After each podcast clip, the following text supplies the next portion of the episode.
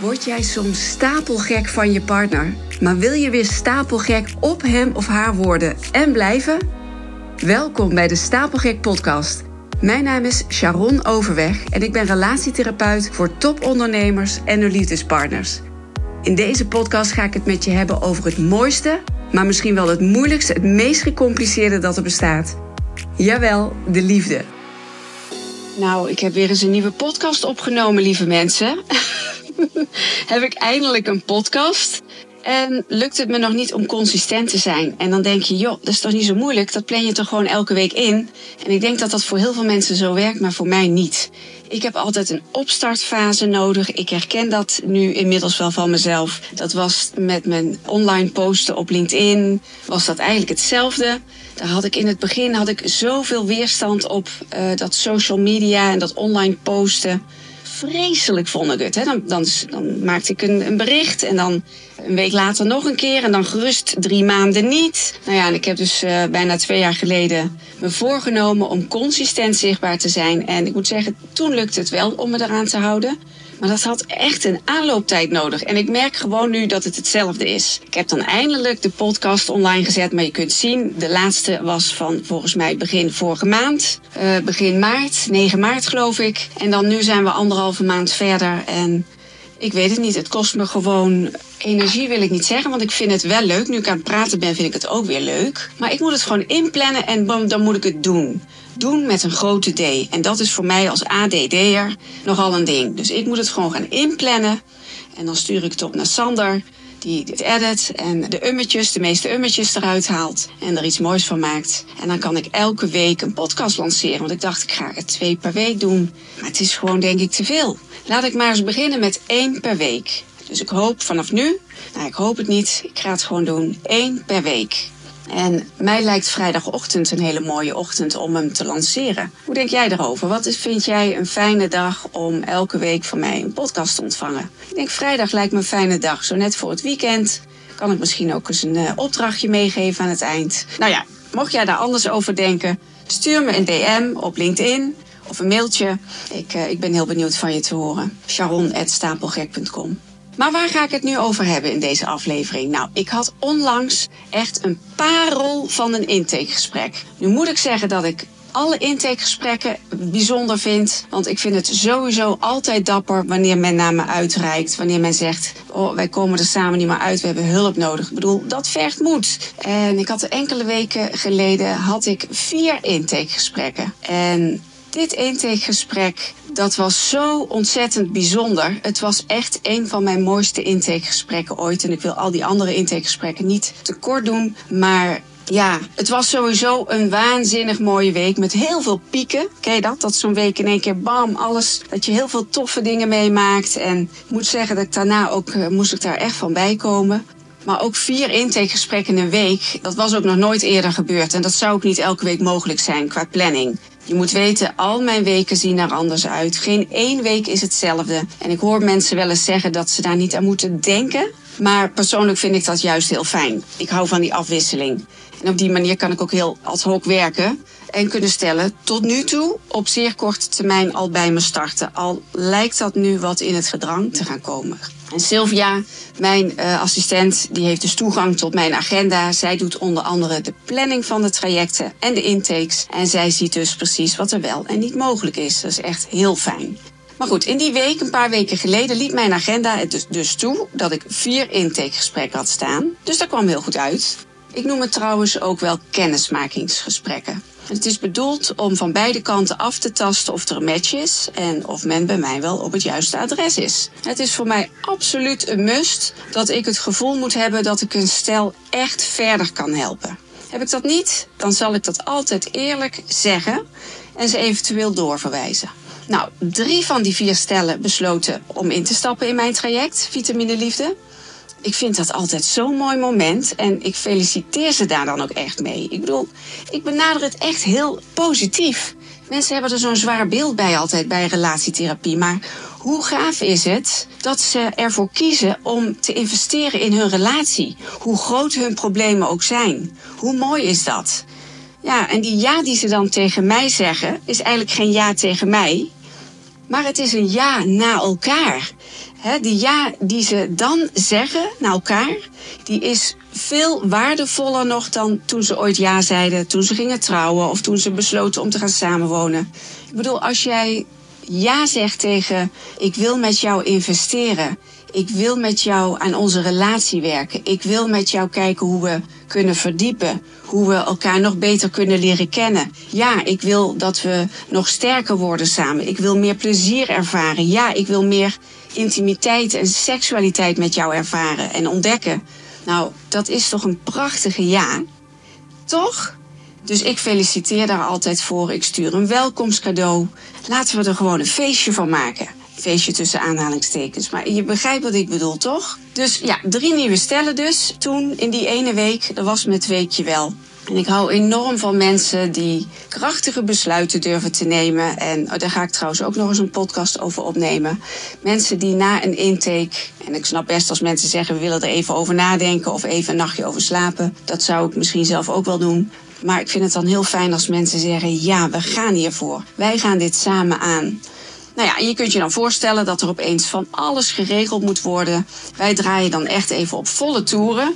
Vooral Sil, Sylvia, mijn assistent, die moet dan flink aan de bak. Want de opdrachtbevestiging moet eruit en de aanbetalingsfactuur moet eruit. En pas na het digitaal ondertekenen door beide van die opdrachtbevestiging en ontvangst van de aanbetaling, dan zijn mensen officieel ingestapt. En dan kan Sil verder met de zogenaamde onboarding, zoals we dat noemen, in het traject. Nou, dat is inmiddels best ook een ding geworden met een intakeformulier en een vragenlijst en een stapelgekke liefdesbrief. Waarin staat wat men van het traject kan verwachten, wat men van mij kan verwachten en ik van hen. En ook willen we weten of er dieetwensen zijn of uh, zaken waar ik tijdens het traject rekening mee kan houden, zoals ja, paniekaanvallen of zo. Hè? Of dat iemand bijvoorbeeld een trage schildklier heeft, waardoor iemand opeens heel vermoeid kan raken bijvoorbeeld. Ja, dat zijn allemaal dingen die ik graag wil weten. Zodat ik daar tijdens die couple retreats en tijdens de sessies rekening mee kan houden. Nou, dan gaat Sil dus, uh, dan gaat ze in overleg met uh, het nieuwe stel dat hele traject inplannen. Dat is echt best wel een ding, want ik werk ook op verschillende locaties. Dat is ook heel leuk. Maar dat is dus best een klus, want mijn traject is dit jaar uitgebreid met een derde couple retreat. Dus een derde hele dag van 10 tot 5. Ik heb nu drie dagen, er zit telkens één maand tussen. Prachtig. Dus je moet je voorstellen dat er dus allerlei locaties geboekt moeten worden. Het liefst elke couple retreat op een andere plek. Dat vind ik zelf leuk. Dat vind ik leuk voor mijn stellen. Dat ze iedere keer toch net een andere beleving hebben. Het zijn sowieso drie totaal verschillende dagen. Complementair aan elkaar, dat wel. Maar ik vind dat leuk voor de afwisseling. Elke plek heeft weer een andere sfeer, een andere energie. Ja, vitamine liefde is niet zomaar een relatietherapietraject. Het is echt ook een beleving, een ervaring. En al die mooie plekken waar ik mijn stellen ontvang, dat is daar een onderdeel van. Die locaties die doen ook heel veel. Kun je je voorstellen als je op een prachtige plek bent in het buitengebied, de natuur om je heen. Het is echt hun dag. Beter gezegd, het zijn hun dagen. Ja, nou, ik merk dat ik enorm aan het afdwalen ben. Deze aflevering gaat over dat intakegesprek, wat echt een parel bleek te zijn. En ik deel graag met je wat dit gesprek, wat dat gesprek zo ontzettend bijzonder maakte. Er waren meerdere factoren die meespeelden waarom dit zo'n pareltje bleek. En ik deel het graag met je omdat een intakegesprek of een kennismakingsgesprek met mij, dat is niet zomaar een gesprek. En zeker deze niet. Enkele weken geleden werd ik ochtends vroeg gebeld door een mevrouw. En zij had mijn nummer gekregen van iemand uit mijn zakelijk netwerk. Of het even uitkwam dat we konden praten. Ja hoor, dat was prima. Ik, uh, ik had die ochtend toevallig niks op de planning staan. Ik hoefde niet weg. Dus ik zei, nou vertel. Nou, we hebben zeker een half uur, drie kwartier gesproken. Een heel openhartig verhaal over haar huwelijk van ruim 33 jaar. Dat ze geen ruzie hebben, maar dat ze de oppervlakkigheid gewoon meer dan beu is. Ze zei dat ze nooit de diepte in kan met hem. Alleen maar prietpraatjes, oppervlakkige klets. Maar ja, ze zei van hij heeft nooit eens interesse in mij, waar ik mee bezig ben of hoe ik me voel. Hij oordeelt over alles en over iedereen en ook over mij. Ze zegt ik wil dit gewoon niet meer. Jarenlang heb ik aan mezelf gewerkt. Ik heb mezelf beter leren kennen. Maar ook mijn grenzen heb ik leren kennen. En het lijkt, nu, het lijkt er nu op dat die bereikt zijn. Maar ja, we passen gewoon niet meer bij elkaar zoals het nu gaat, zei ze. Ook gaf ze aan, we hebben al 15 jaar geen seks meer. En ze zegt, ik wil het ook niet meer met hem. Ik kan, het, ik kan me al heel lang niet meer aan hem geven, zei ze. Ook zei ze van het is best wel raar, want we kunnen nog wel heel goed met elkaar dagjes weg. We zijn echt wel maatjes. We kunnen ook, vinden het ook leuk om op zondag naar een museum te gaan of op vakantie te gaan. Zolang het maar oppervlakkig blijft, gaat het goed, is er niks aan de hand. Maar zegt ze, ik wil dat niet meer, ik wil meer. Nou ja, en ik hoorde haar zo even aan. Ik liet haar putje helemaal leeglopen. Ik vond het ook heel dapper dat ze mij dat allemaal vertelde. Ik, ben, ik was immers een vreemde voor haar, hè? volstrekt vreemde. En zo'n kwetsbaar, openhartig verhaal. En toen vroeg ik of ze nog liefde voelt voor hem, voor haar man. En dat bevestigde ze. En die was er zeker nog, zei ze. Alleen ze wist niet of dat wel genoeg is. En aan de ene kant hoopte ze ook dat het wel goed komt. En aan de andere kant zei ze: Ik weet het niet. Maar ja, scheiden lijkt me gewoon heel erg eng. En het is ook wel heel vertrouwd na 33 jaar. We hebben een fijn huis. Ze zegt: Ik weet dat ik me echt wel zou redden na een scheiding. Maar ik weet ook dat het heel zwaar zou worden. Ik weet het gewoon niet meer. En um, nou ja, dat was eigenlijk haar binnenkomer. En ik vroeg haar wat ze over mij al weet. Of ze weet dat ik met ondernemers werk en zo. Nou ja, zoiets had ze wel begrepen. Ze is zelf ook ondernemer, maar dat loopt nog niet helemaal zoals ze wil. En haar man die had na een fikse burn-out na ruim 30 jaar zijn werkgever verlaten en werkte nu sinds een paar jaar als postbode. Waar hij er heel erg van geniet en wat zij ook helemaal prima vindt. Ik kan me trouwens ook helemaal voorstellen dat het een hele gezellige job is, behalve als het regent. Toen dacht ik, en daar, ja, dat was weer een hele goede les voor mij, want ook ik doe aannames, hè? ook ik heb oordelen. En ik trapte er gewoon weer in, want ik dacht, goh, hè, zij heeft een eigen bedrijf, maar dat loopt niet helemaal zoals ze wil. Hij bezorgt de post. Zij kunnen mij vast niet betalen. Dat dacht ik toen. En daarom besloot ik ook tijdens dat telefoongesprek al om mijn tarief te vertellen. Ik heb zoiets van, ja, ik vind het gewoon uh, vervelend voor hun als we straks een uur aan het praten zijn tijdens een intakegesprek. En dat ze dan van hun stoel afvallen als ik, als ik mijn bedrag noem. Ik bedoel, mijn, uh, de investering die ik vraag voor mijn tarief Vitamine Liefde is, is op dit moment 10.000 euro exclusief BTW. Dus 12.000 euro. Dat is nogal een hoge investering, toch? En ik zou dat niet fair vinden als zij dat van tevoren niet weten. Dus ik vertel daar over mijn werkwijze en die hele dagen die ik geef. En dat ik hier dus een investering van 10.000 euro exclusief BTW voor vraag. En dat ik ook even met ze mee kan denken. Iemand eh, die bij hun in de buurt relatietherapie geeft. Dat ik 100% zeker weet dat iemand veel goedkoper is. En toen was het even stil. En toen zei ze, oh nee, dat wist ik inderdaad niet. Dat had, uh, haar, uh, ja, dat had degene die mij had aanbevolen niet verteld. En uh, ze zegt niet dat we het niet hebben. We hebben het niet erg breed. Het geld is er wel. Maar dat gaat mijn man nooit goed vinden. Ik zei, dat is een aanname. Ja, zei ze, dat is het wel. Maar ik ken hem al uh, zo lang. Hij vindt alles te duur. Ik zei, nou, weet je, bespreek het nou rustig met hem. En alle begrip als het te veel is. En ik hoor het wel. Nou, binnen een uur stuurden ze me een bericht. Ja, hij wil ook kennis met je maken. Laten we dan toch een intake plannen. Nou, zo gezegd, zo gedaan. De week erop spraken we elkaar al. Online via Teams. Ik doe dat meestal via Teams.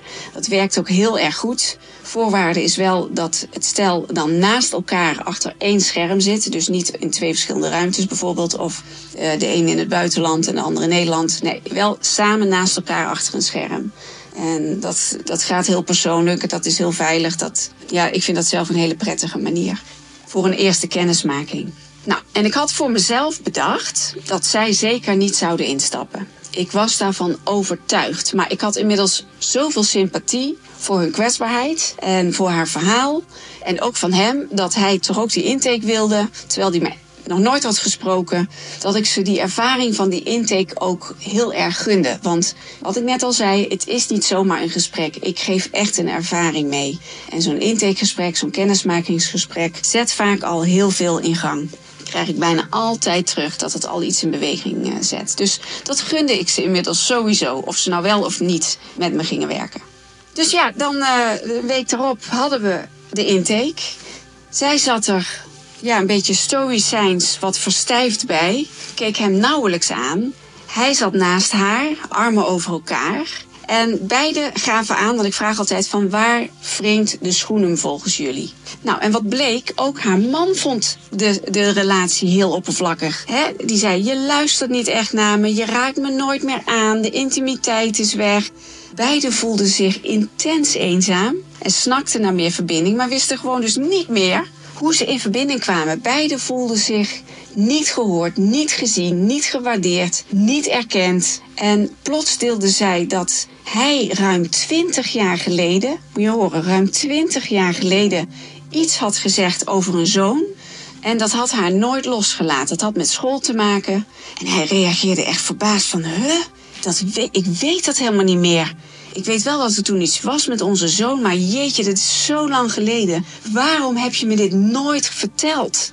Nou ja, en vervolgens vertelde hij dat hij ooit eens zo depressief en ongelukkig was geweest. Dat hij wel eens eraan had gedacht om voor de trein te springen. En zij schrok op en keek hem aan. En jeetje, waarom heb je me dit nooit verteld? Nou, allebei voelden ze dus nooit de ruimte of de veiligheid of, of, of, ja, om dit aan elkaar te vertellen. Ze waren zo bang voor het oordeel van de ander of de afwijzing. Beiden liepen hier al zo lang eenzaam mee rond, met de aanname dat de ander het niet kon horen of wilde horen. Of, nou ja, het was zo, zo een verdrietig, maar ook mooi moment dat ze dit nu wel durven te zeggen. En hij zei ook van we hebben echt hulp nodig, want als wij met z'n tweeën praten, dan vlamt het in één keer op en we hebben echt iemand nodig die dit begeleidt. Ik zeg ja, dat denk ik ook. Of dat nu bij mij is of bij iemand anders, maar ga hulp zoeken. En even spraken we nog hierover. En toen vroeg ik of ze benieuwd waren naar, naar mijn werkwijze en wat ik voor ze kan betekenen. Nou, dat waren ze. Dus ik legde zo mijn traject aan ze uit. En ik vroeg aan haar of ze hem had verteld wat de investering is. En toen zei ze: Nee, nee, dat durfde ik hem echt niet te zeggen.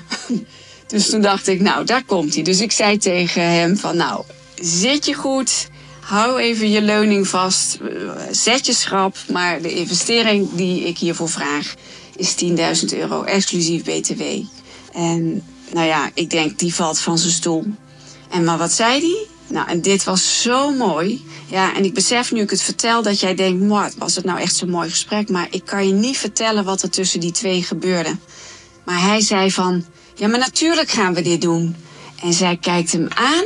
Nou ja, tranen in haar ogen, tranen in zijn ogen. Hij pakt haar vast, hij kust er op de mond, zo'n hele stevige zoen. Hij laat los en hij zegt: Dit wilde ik al zo lang doen. Het kan me niet meer schelen, maar ik heb er alles voor over om onze relatie te redden. En dit is. Ik, nou ja, en zij zei van, oh, je meent het. Ik had nooit verwacht dat je überhaupt, dat je, dat je nog wilde investeren in onze relatie. En al helemaal niet om zoveel geld te investeren dat je dit wil. Hij zegt, nee, had je dat niet verwacht? Natuurlijk wel. Nou, je bent toch veel, je bent, onze relatie, het is toch onbetaalbaar wat wij hebben?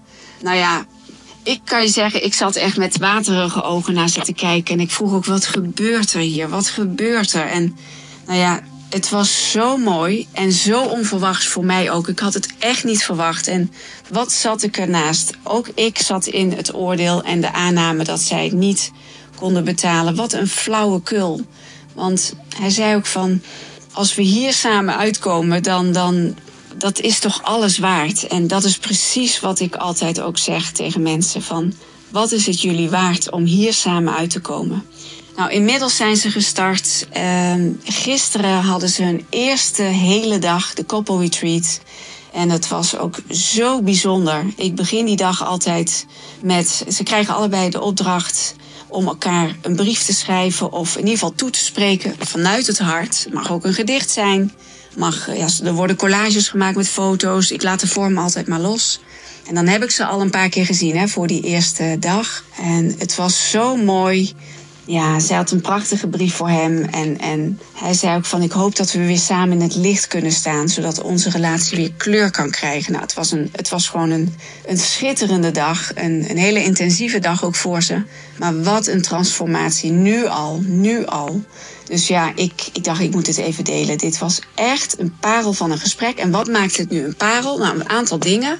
A, dat ik had verwacht dat ze het niet zouden doen. Dus ik zat, ja, ik was ook helemaal onthecht van het, van het, van het antwoord, van het resultaat. B was die zoen die hij haar gaf. En ja, die, ja dat, dat verlangen dat erin, in, dat erin zat, dat was ongelooflijk mooi om te zien.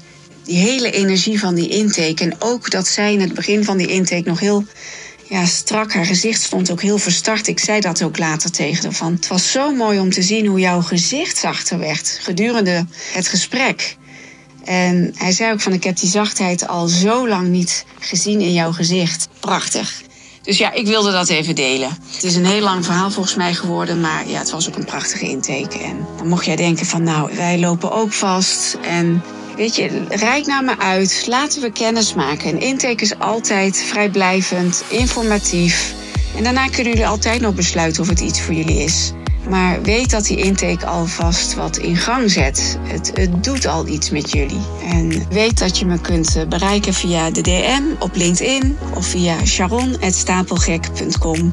En ik zou het heel tof vinden als je je mening geeft over deze podcast met natuurlijk vijf sterren en een recensie achterlaat. Zowel hier op Apple Podcast en op Spotify. Zou ik heel tof vinden. Dankjewel. Ik wens je een liefdevolle dag en tot de volgende. Bye bye.